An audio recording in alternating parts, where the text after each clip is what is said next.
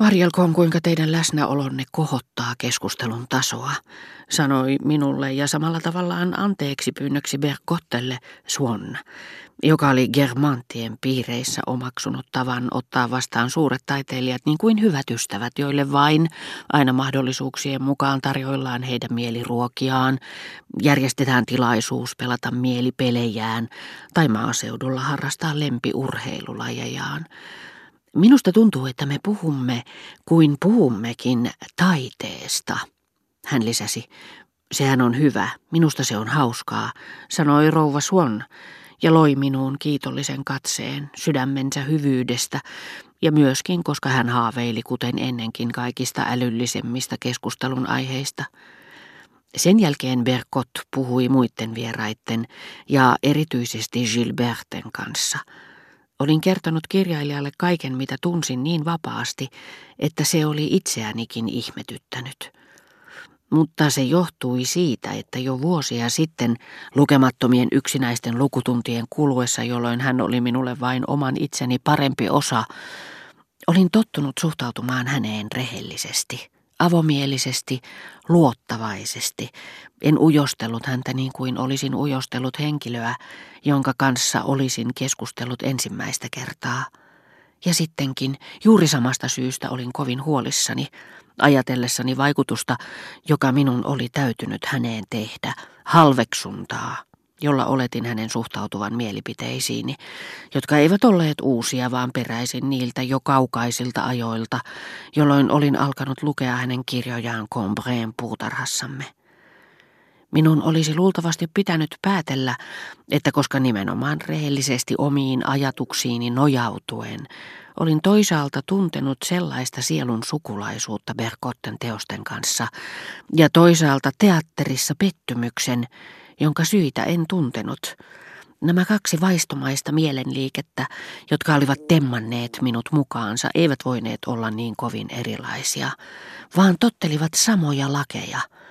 Ja että tuo Berkotten henki, jota olin rakastanut hänen kirjoissaan, ei voinut olla täysin vieras pettymykselleni ja kykenemättömyydelleni selittää sitä, sen sijaan että olisin suhtautunut niihin tuomitsevasti sillä älykkyyteni täytyi olla yksi ja yhtenäinen. Saattaa olla, ettei niitä ole olemassakaan kuin yksi, jonka kanssa me kaikki olemme naapureita.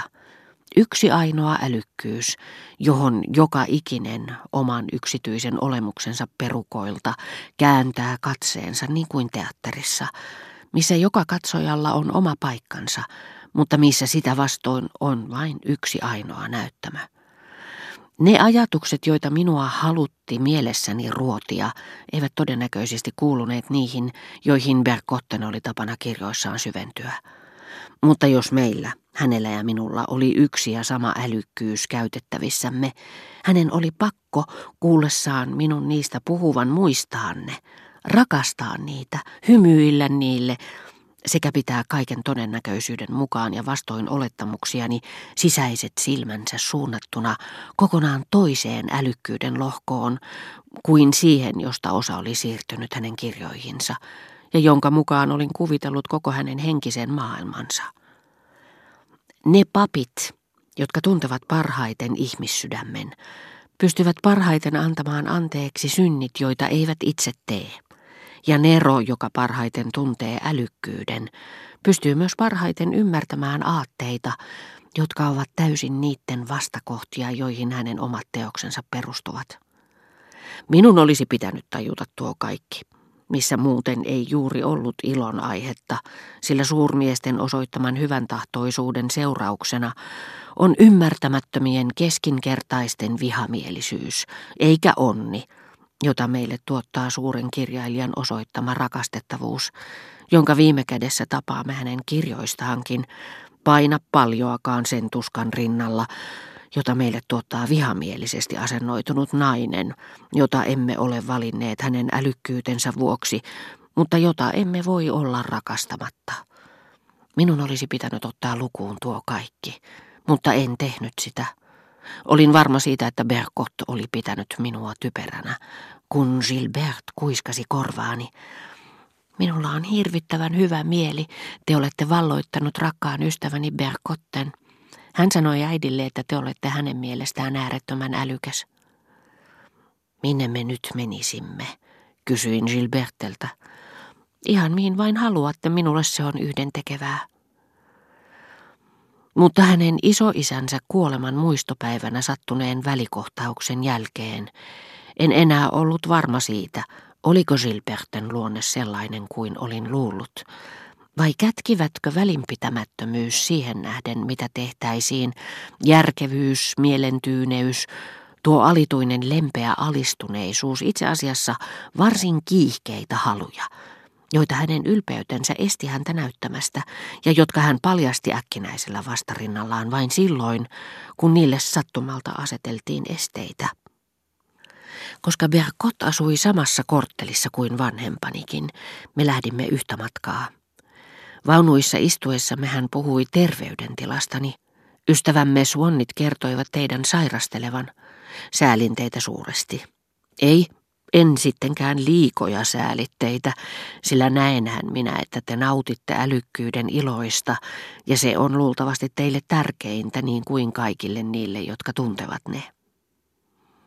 Ikävä kyllä, tunsin liiankin hyvin, kuinka huonosti hänen sanansa sopivat minuun, joka pysyin kylmänä kaikelle järkeilylle, niin korkealentoista kuin se joskus saattoi ollakin, joka olin onnellinen yksinkertaisesti vain joutilaisuuden hetkinä, tuntiessani oloni miellyttäväksi. Tunsin liiankin hyvin, että se mitä elämältä odotin, oli puhtaasti aineellista, ja että olisin liiankin helposti kääntänyt selkäni koko älykkyydelle. Koska en tehnyt eroa ilojen välillä, jotka tulivat kohdalleni erilaisista, enemmän tai vähemmän syvistä tai kestävistä lähteistä, ajattelin hänelle vastatessani, että olisin halunnut viettää elämää, joka olisi tehnyt minusta Germantin herttuattaren ystävän ja tarjonnut minulle usein tilaisuuden tuntea niin kuin Chanceliseen vanhassa tullipaviljongissa homeen kostean henkäyksen, joka olisi tuonut mieleeni Combreen. Ja tässä elämän ihanteessa, jota en uskaltanut hänelle tunnustaa, älykkyyden suomilla iloilla ei ollut osaa eikä arpaa. Se ei pidä paikkaansa. Älylliset ilot eivät merkitse minulle juuri mitään. En minä niitä tavoittele, enkä edes ole varma, olenko koskaan maistanut niitä. Luuletteko niin? Hän vastasi. No hyvä, kuulkaahan nyt kyllä ne sittenkin. Minusta tuntuu, että kyllä te sittenkin niistä pidätte eniten. Niin minä uskoisin. Tietenkään hän ei saanut minua vakuuttuneeksi asiasta. Tunsin kuitenkin oloni onnellisemmaksi. En enää ollut niin ahtaalla. Kaiken sen jälkeen, mitä herra de Norpois oli minulle sanonut, olin ruvennut pitämään unelmiani, innoitukseni ja itseluottamukseni hetkiä puhtaasti subjektiivisina, epätodellisina. Ja nyt, kuunnellessani Berkottea, joka näytti tuntevan minun tapaukseni, Tuntuikin siltä kuin nimenomaan epäilykseni ja itseinhoni olisivat olleet toisarvoisia tekijöitä. Nimenomaan kaikki se, mitä hän oli sanonut herra de Norpoista, horjutti suuresti tuomiota, jota olin pitänyt lopullisena.